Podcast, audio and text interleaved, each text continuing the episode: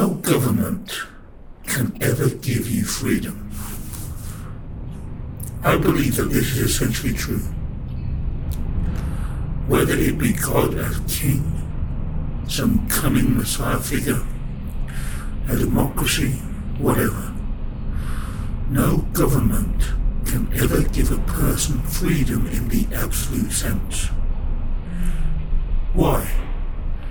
Because freedom means no restriction, exemption from power or control over another. But what is government?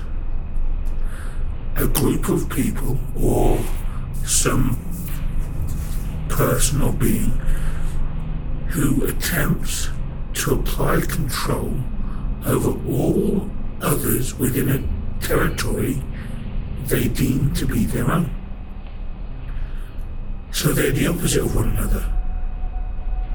You cannot have government and have freedom in the absolute sense. It's easy for a person to think that they can do whatever they want, but that's only within the legal boundaries of the government mafia that they impose. So it's within the legal boundaries that the government mafia impose. Boundaries means limits. Again, the opposite of freedom. I cannot claim to accept the truth of God and the seven laws and then speak of absolute freedom.